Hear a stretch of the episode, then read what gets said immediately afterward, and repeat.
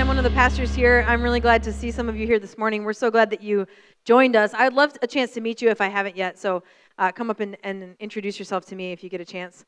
Um, I am standing here on the Sheridan School stage, which is an obvious statement now that I said it out loud. And um, this is where one of our community members, Thompson Aderinkomi, stood to speak to the Black History Month, Month convocation for Sheridan School. As a Nigerian American entrepreneur himself, he had a chance to share some of his story with the students from Sheridan, which is so awesome. And I just wanted to mention that because it's a huge celebration that Thompson got to do that. Um, and he said he loved it, but he was noting how vastly different this room is when it's full of children that are in K through 8 or K through 5. Okay? So um, we, it's such a huge privilege for us to be able to worship here in the school and to serve the school in various ways. And having Thompson share his story uh, is amazing, and I'm so glad he got to do that. So, in honor of that opportunity that Thompson had and so many other people, today when I pray, um, we always pray for Sheridan. We always pray for the students. But can I ask you just to, it, I'll just give like a moment of silence just to pray in your heart for the students that will sit in the seat that you're sitting in and maybe the seats around you, uh, probably tomorrow. Um, just pray whatever God puts on your heart for them to pray um, when I give a, a moment to pause, okay? Father, Son, and Holy Spirit, we thank you for the privilege that it is to be here to worship you openly and freely in this public school. God, Sheridan has been a gift to us for almost 10 years now. Um, what an incredible opportunity to come and to be here and to, to store all of our massive amounts of children's things in the basement. God, we, we love this school. We know your heart beats for them. And we pray, God, in Jesus' name, that you would be present in the lives of these students, faculty, staff, the parents, the families of these students.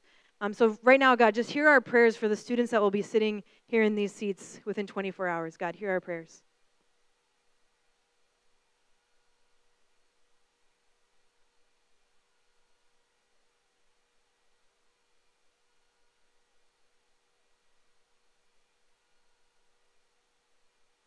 God, as we are here this morning, we want to hear from you.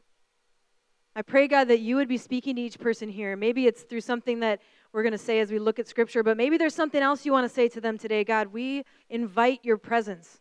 We invite your Holy Spirit to be here and to make a difference in our lives.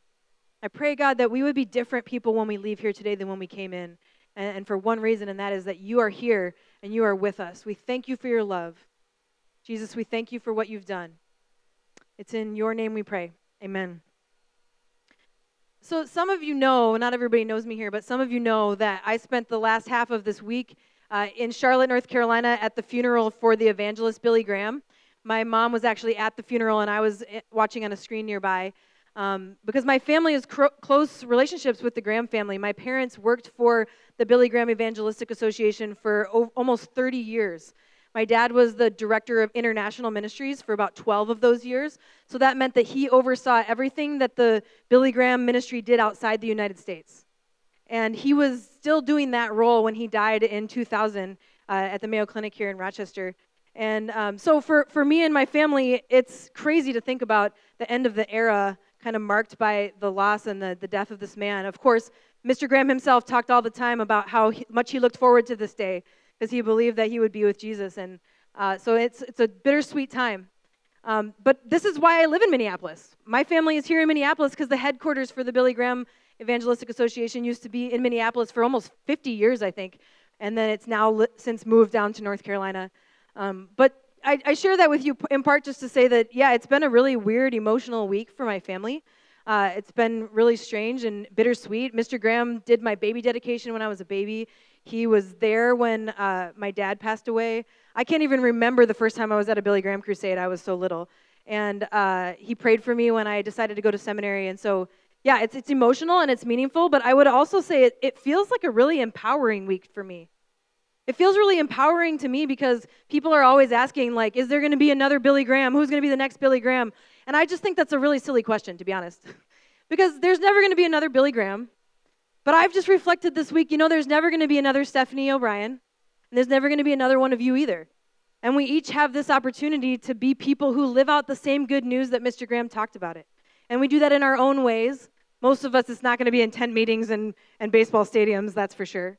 But it's going to be around coffee tables and water coolers and in your neighborhoods and in your workplaces. And not only talking about it, but living, being good news people who live that out. We talk about that here all the time. At Mill City. So I, I had this sense of feeling really empowered as I thought about how uh, this good news is something that we all get to live out and get to share, and obviously in a very different way than Mr. Graham did. But we're sharing this good news that what Jesus did, his death and resurrection on the cross, makes the wrong things right. It makes all the wrong things right. And if you've been with us the last couple of weeks, that's the conversation we've been having making wrong things right. This conversation uh, uh, that we're having in this time of Lent as we look forward to Easter. Uh, the theological word for the conversation we're having is the theology of atonement. Theology of atonement. So I'm just going to put a very brief definition atonement. All that Jesus accomplished on the cross.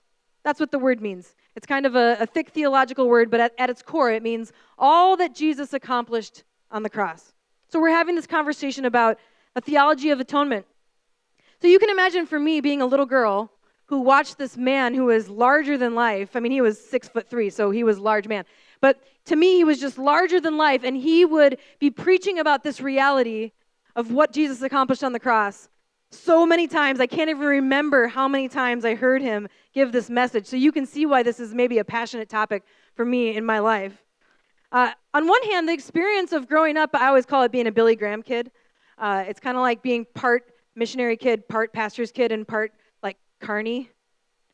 Because you think about it, it's the Crusades. Anyway, if you don't get that, we'll talk about it later. Um, but I, you guys, I don't even know, but I bet that I personally witnessed over a hundred thousand people come forward to accept Jesus as their Lord and Savior and leader of their life. I bet that I was in the room for over a hundred thousand people having that experience. These people coming forward, and, and yes, maybe a very simple moment of understanding, but what they were saying in that moment was, I want what Jesus did to make wrong things right to be true for me. And when I think about the fact that I got to see that many people have that moment, it kind of blows me away. And the choir would sing this song. Some of you are familiar with the Billy Graham movement and the mass evangelism movement. And, and the Billy Graham gatherings, they always had this song that was sung when Mr. Graham invited people to choose Jesus, and it was the song, Just as I Am. And people would sing this song, Just as I am, I come. And Mr. Graham would be saying very clearly, You are loved and accepted by Jesus just as you are. You don't have to figure it out. You don't have to make all the wrong things right in your own life because that's what Jesus is going to do for you. And I heard him say over and over, God loves you. And if you ever heard Mr. Graham say that, you can hear his voice. God loves you. No matter what, no matter what's happened to you, no matter where you've been, no matter what you've done, God loves you. Come just as you are. And he would read various biblical texts during his sermons at these crusades, I would sometimes be there for five days in a row. Five days in a row. Who was at the one in 1996 at the Metrodome? I know some of you were. I was there in the dugout for all five nights, and I was like a preteen. And I was like, we are here a lot. This is, we've been here for a long time. Are we coming here every night? Um, and Mr. Graham would, would preach from different texts, but almost every single sermon, he quoted a verse, which is actually the passage we're going to talk about today, a verse out of uh, Romans 3, Romans 3:23. For all have sinned and fall short of the glory of God. And you better believe when I was a little kid, I memorized that one because it was short. I also memorized the shortest one. You know what that one is? Jesus wept. Yep, see? I knew if I said that, I'd find out all the other Bible quiz nerds. You have, you have shown yourself, because you're like, Mom, I learned another one. Jesus wept. Boom. And some of us did the Bible quiz thing for the candy bars. But then Jesus was like, Yeah, but now you have that all in your heart and you can't get it out of there. Some of you weren't Bible quiz nerds, and if you weren't, that is okay, my friends. But for some of us, it's just a moment of realization of who we were and who we still are. But Mr. Graham would say over and over God loves you. God loves you in your sin. God loves you in your brokenness. God loves you just as you are. And even as a little girl, I knew that there were things in the world that weren't right. Some of you who have kids, you, you know that in their little hearts, they understand there's some things that just aren't right. There's some things that are wrong in the world and in their own life. And as a little girl, I understood that. And so I began to understand why God needed to make the wrong things right. Because there was things around me that were wrong. And with our little kids, we call, we sometimes say, God makes the wrong things right, or God makes the sad things untrue. And as a little kid, I knew that sometimes my own choices were a part of making sad things happen. And I wanted the sad things to be untrue, even if they were things that I was responsible for. I've been confessing lately that I wasn't the easiest child. Have you noticed that I've been confessing that multiple times? I don't know why I'm doing that. I have no idea.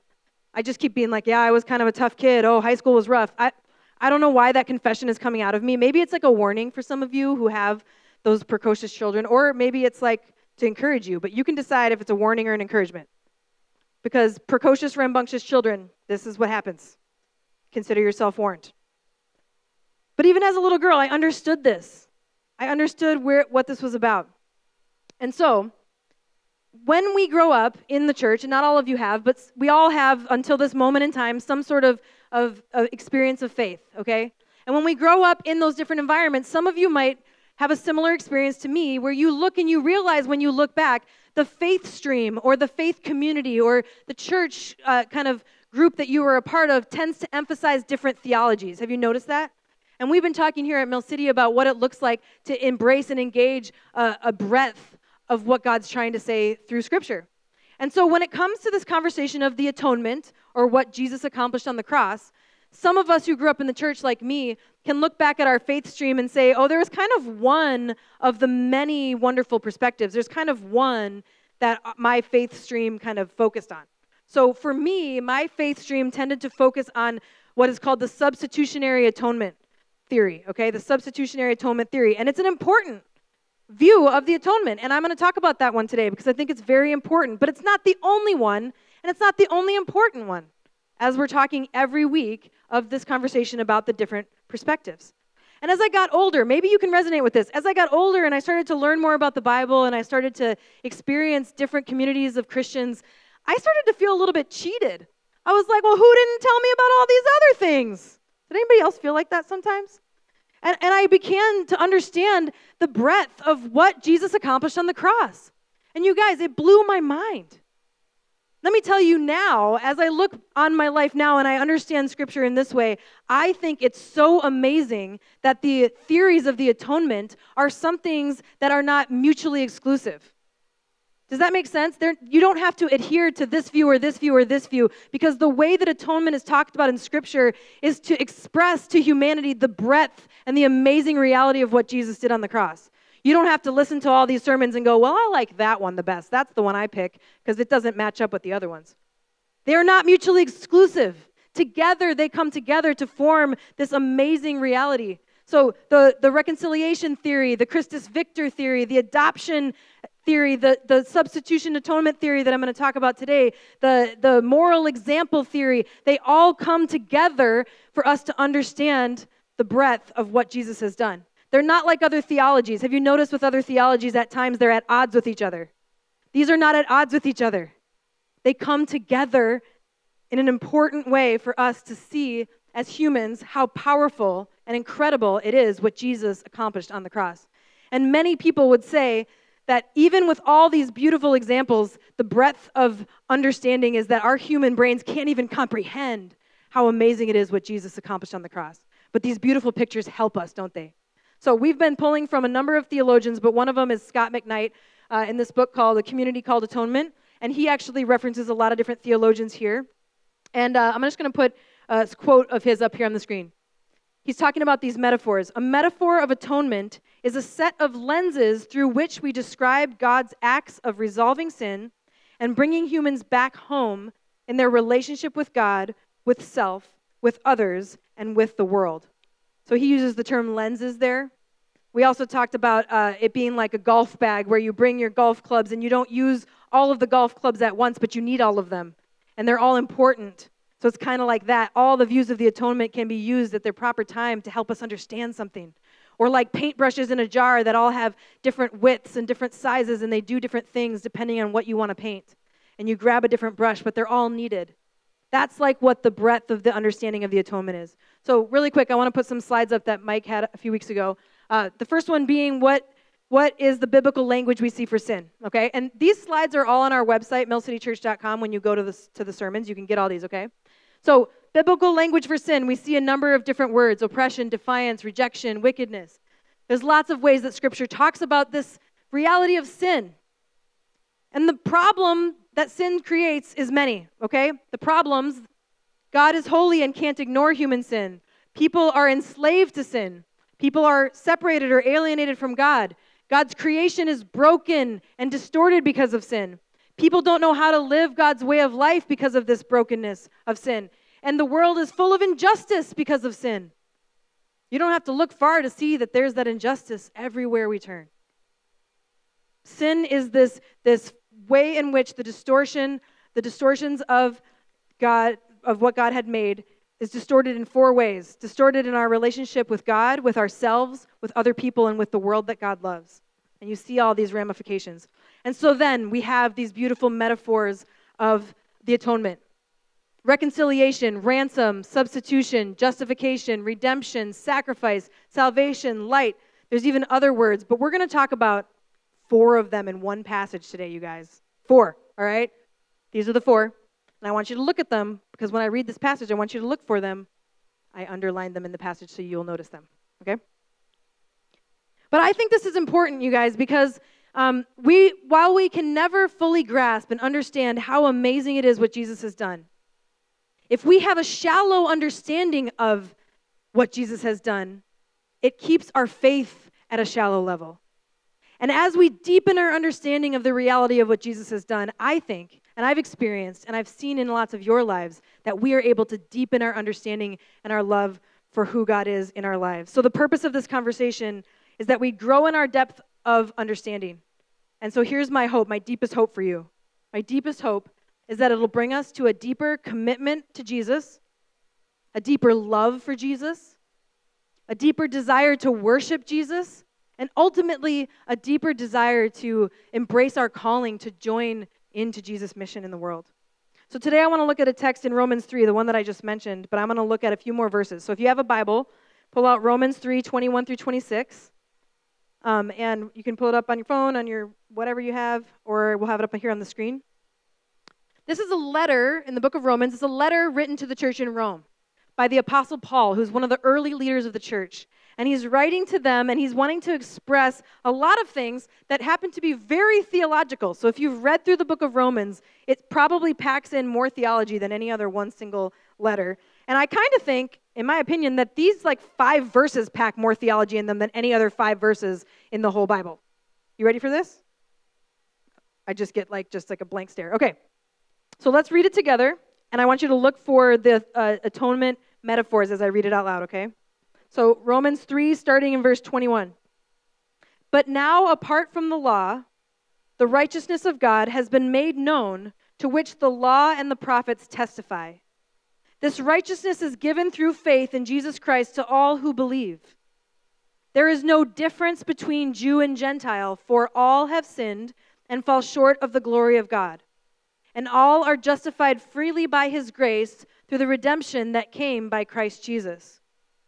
God presented Christ as a sacrifice of atonement through the shedding of his blood to be received by faith. He did this to demonstrate his righteousness because in his forbearance he had left the sins committed beforehand unpunished. He did it to demonstrate his righteousness at the present time so as to be just and the one who justifies those who have faith in Jesus. Please tell me a few other people, their brain kind of spins when they read that? No, just me? Okay. Thank you, Isaac. When I read that, my brain's just like, whoa, slow down. So I decided we're going to do something here that we've never done before. Are you okay with that? Everyone's like, okay, you don't have a choice, actually. We're going to do something that I'm going to call seminary for everyone. All right? Now, seminary is pastor school, all right? Master's programs for pastors. And all of your pastors have at least one of those pastor school degrees, and, and Dr. Michael Bender has two because he's got a doctorate from a seminary. But here's the secret I'm going to let you in on a little secret. To understand the Bible and to read it well, you don't have to go to seminary. You can find some pretty great online tools that help you to look at the depth of meaning of some of these big words here. You all can do that. And that's why we're going to have seminary for everybody right now. All right? And maybe if we like it, Phil will find us some cool, quippy music, and next time we'll have like a little jingle before the segment Seminary for everybody, boom, and then we start. But if you really are like nerding out about this, please sign up for Mike's class on this topic because you will love it, all right? So, seminary for everybody, you ready? Sit up, sit up, bring your brain. We're going to do it. I love that some of you actually sit up. That's good. Sit up, whoop. All right, so follow along here. The first thing righteousness. Big word. It's actually almost exactly the same word as justice. In the Old and New Testament, God's righteousness or justice, making wrong things right. A good way to think of it as rightness. God's rightness. Nobody has rightness on their own.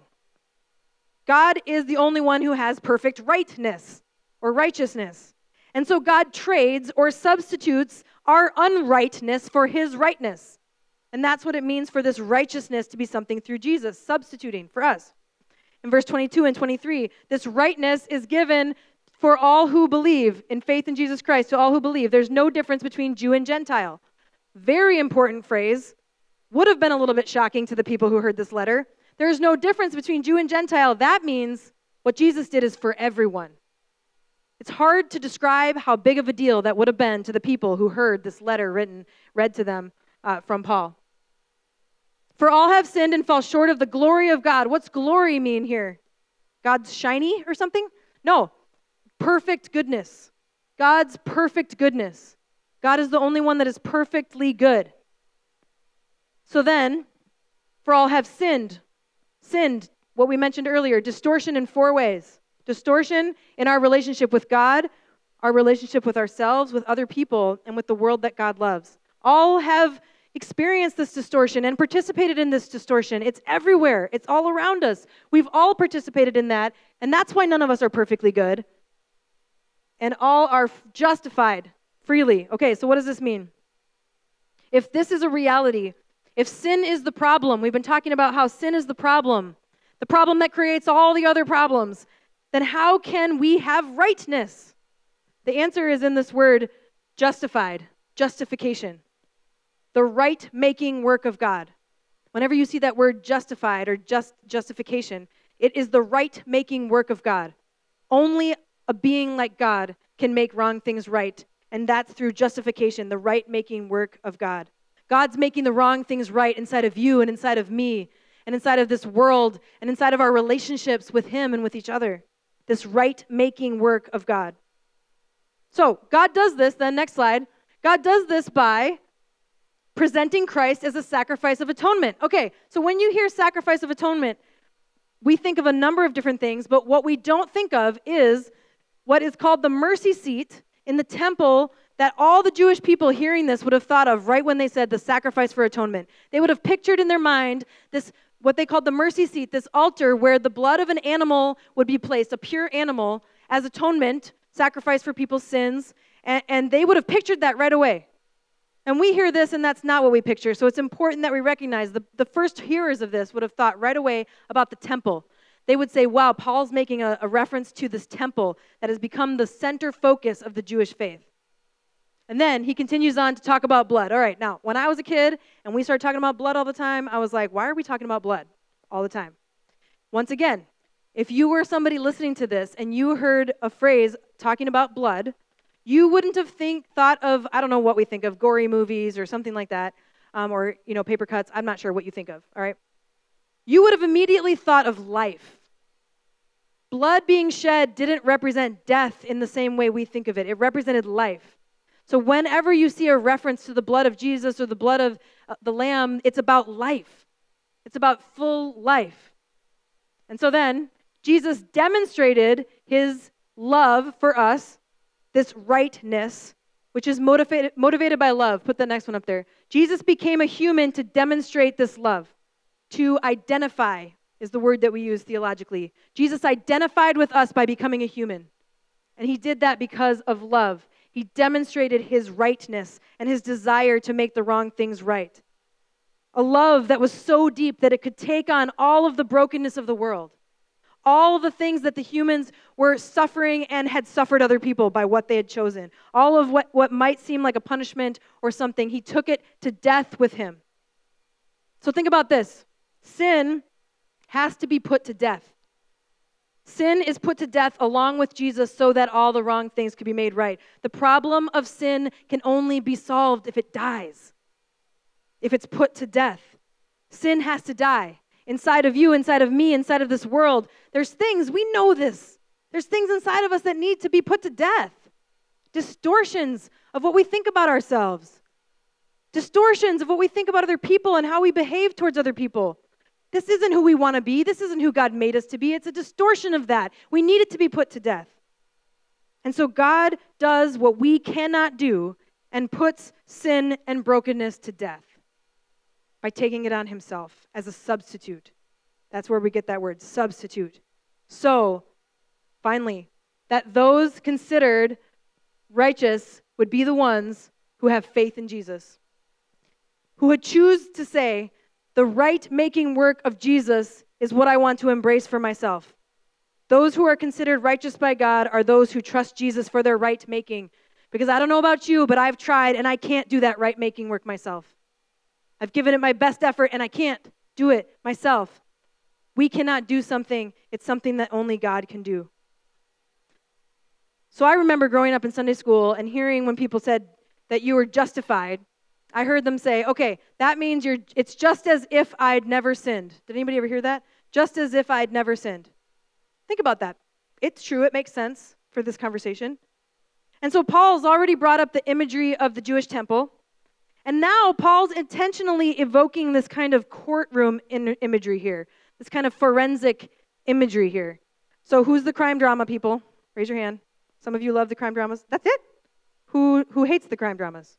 Oh, okay. Well, when I was in college, they had a forensics class and nobody would sign up for it. And then they called it CSI class. And everyone went. Siri and I were there. Everybody went to class because it was crime scene investigators. But it was really just talking about DNA and stuff. So Paul's invoking this courtroom image. This idea of, of being tried by a court of law and being found guilty. There is forensic evidence against us, individually, but also against humanity.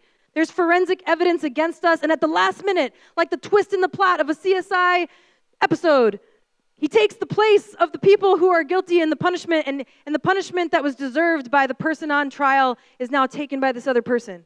He is then a substitute. Okay?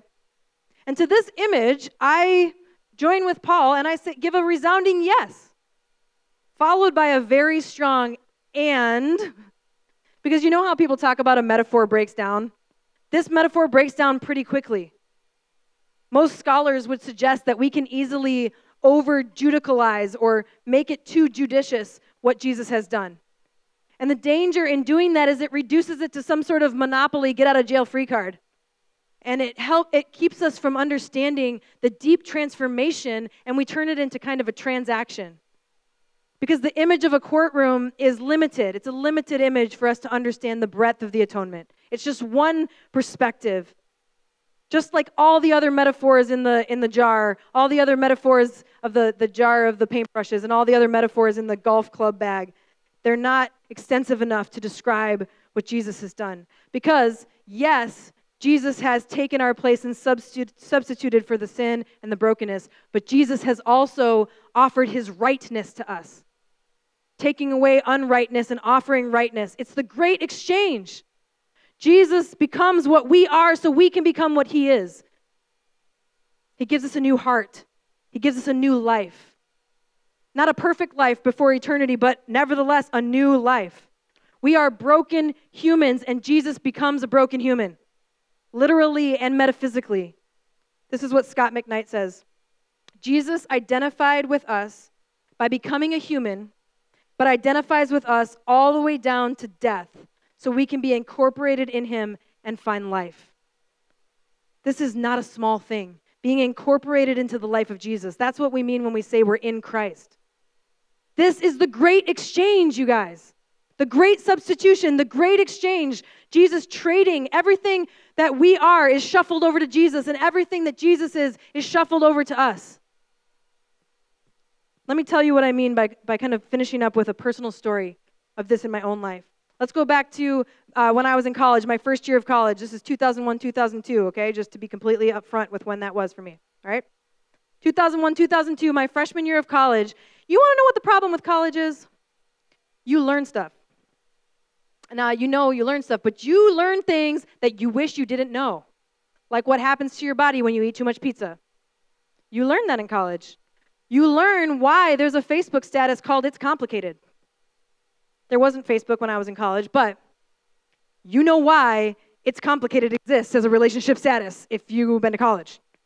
You learn all these things that you can't unlearn. And I remember learning about all these things when I was in college that I couldn't unlearn. I learned in college about the fact that there's more humans that are experiencing slavery in the world today than there ever has been in human history. I learned when I was in college what it meant that people that kids in my city were going hungry.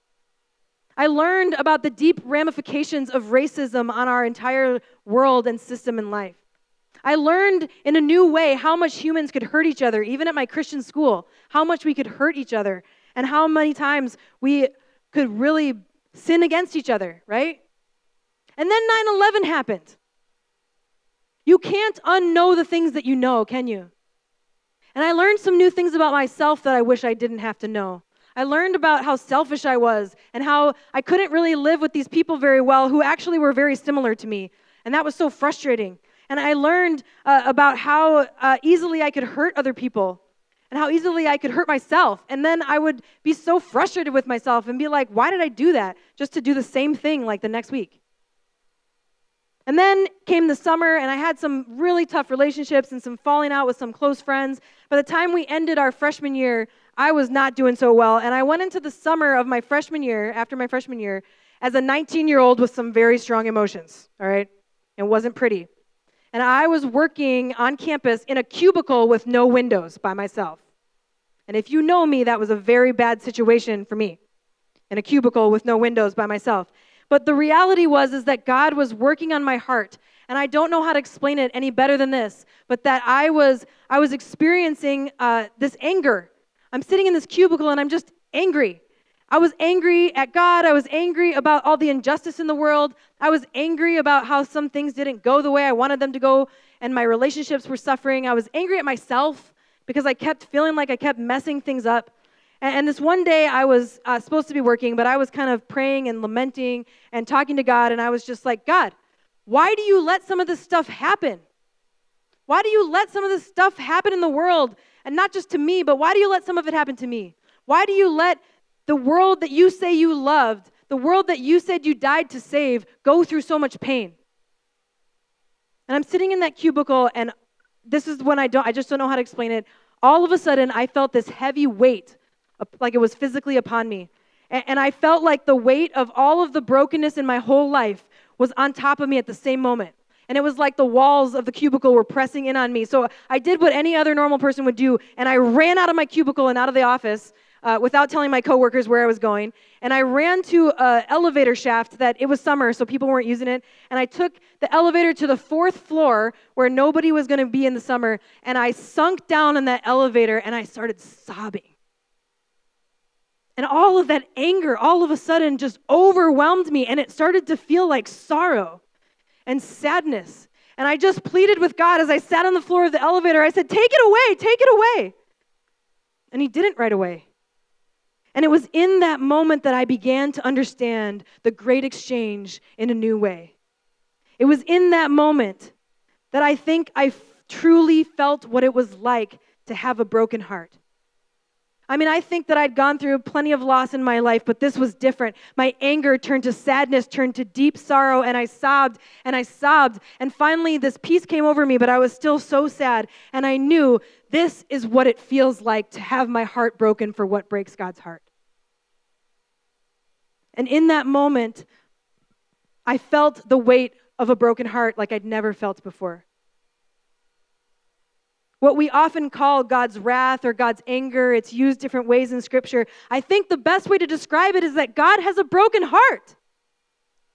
God has a broken heart, like a parent who watches his children hurt each other. God's heart is deeply full of sorrow and broken. Imagine God, this heavenly father full of love, watching a teenager that he loves go into a high school in Florida and shoot 17 other kids that he loves. Can you imagine the anguish that he must have felt? How is it possible that someone that he created could be committing such an evil? But that 19 year old kid has a story broken of brokenness, laden with brokenness, doesn't he? And here you have Jesus' reality that he died for him too, out of love, to make the wrong things right out of his life too. But of course, the victims want justice. And God is a God of justice, so he takes it upon himself in his broken heart. And Jesus does that with the hope that we would join him in believing that there's nobody beyond redemption. Not one person beyond redemption. The only way God's broken heart can be mended is if the problem of sin, this destruction that hurts his kids, is put to death, is conquered, is defeated, is struck powerless. And only God could do that. When I sat on the floor of that elevator, I came to a totally different understanding of the sin problem. It was found in the heartbreak. I've come to call that my elevator moment in my life. Jesus did something that I could not do. It helped me understand why I could come to Jesus just as I am in a totally new way. And I've come to Jesus so many times in my life since then, and what I can tell you is that His grace is unending. So I don't know if you've had that kind of elevator moment in your life, but I look back on that and it changed the entire trajectory of my life because it's in that moment that my heart was set on fire for justice. Because I saw for the first time that it was about love and mercy and not something as small as a mere punishment. So, being justified did mean just as if I'd never sinned but it also meant just as if I'd never been separated from God, just as if I'd never truly been alone, just as if I'd been given a new heart, just as if I'd been invited into the mission of a God who's making the wrong things right, just as if all the wrong things are made right because someday they all will. And that's the hope that we live in and this expectancy that we live in. I'm going to have the band come up. And I don't know if you've had an elevator moment like I'm describing in your life. I know I've had other ones in that way in my life since that summer. A moment where God breaks your heart for what breaks God's heart, the things that God breaks God's heart about your life and my life and the world. But I maybe this moment can be one for you. There's no elevator in here, so you're going to have to call it something else. But maybe this can be a moment for you where you think about that. Maybe this season of Lent. My prayer for you is that Jesus would come into this season of Lent in a way that helps you have a deeper understanding of what he's accomplished at the cross. And as we celebrate communion, as we come together to, to take the body of Jesus that was broken for us and the blood of Jesus that was shed to us, we come forward for the great exchange. Just as we are, we get to come. If you're new with us, um, you're invited to join into communion, and you don't have to be a member of our church if you're a follower of Jesus. We'll have two lines here where you can come down you can take some bread, dip it into the cup, and then I'll ask the prayer team to be on these walls. If you want somebody to pray for you, let them do that for you. And this is the prayer that I invite you to pray this morning. It's going to be sung in this song. Thank you, Jesus, just as I am, I come. Hallelujah. Oh, what amazing love. Amen. Let's pray. Jesus, we pray that you would allow each one of us to experience your great exchange. We love you. We thank you for what you're teaching each one of us. And for wherever we're at, we pray that you'd meet us where we're at. Some of us have a lot of questions, some of us are unsure. Jesus, thank you for your love. Thank you for the opportunity to come to you with our questions, that you're not afraid of those things. Thank you for the great exchange made possible by what you've done for us. It's in your name we pray. Amen. Pray. Jesus, we thank you that you loved the 8 billion broken humans on this planet. And if you gladly chose surrender, we want to choose it too. And if you gladly chose to love them, we want to love them too. But we can't do it without you, and we can't do it without what you've done for us. So, God, I pray that you would empower each one of these people to step out of this place into a world that you love with an overflow of your love uh, over and flowing out of their life onto the lives of the 8 billion broken humans on this planet that you so deeply love. Each one that sits next to them, that is lives next to them, that works next to them. God, will you send us as you sent your son? It's in Jesus' name we pray. Amen.